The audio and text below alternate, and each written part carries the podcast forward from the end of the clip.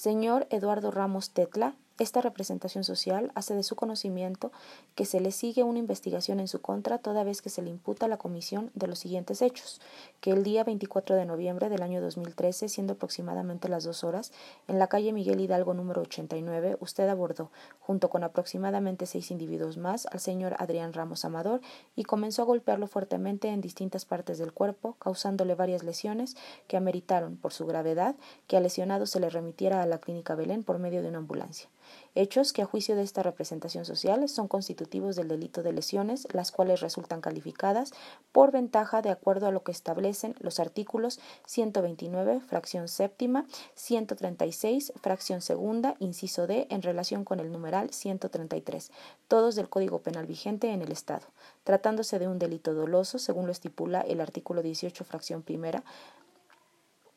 siendo un delito instantáneo de conformidad con lo dispuesto en el artículo 17, fracción primera, y atribuyéndosele una forma de intervención penal como autor material de acuerdo a lo estipulado en la fracción primera del artículo 21, todos los anteriores del Código Penal. Asimismo, señor Eduardo Ramos Tetla, hago de su conocimiento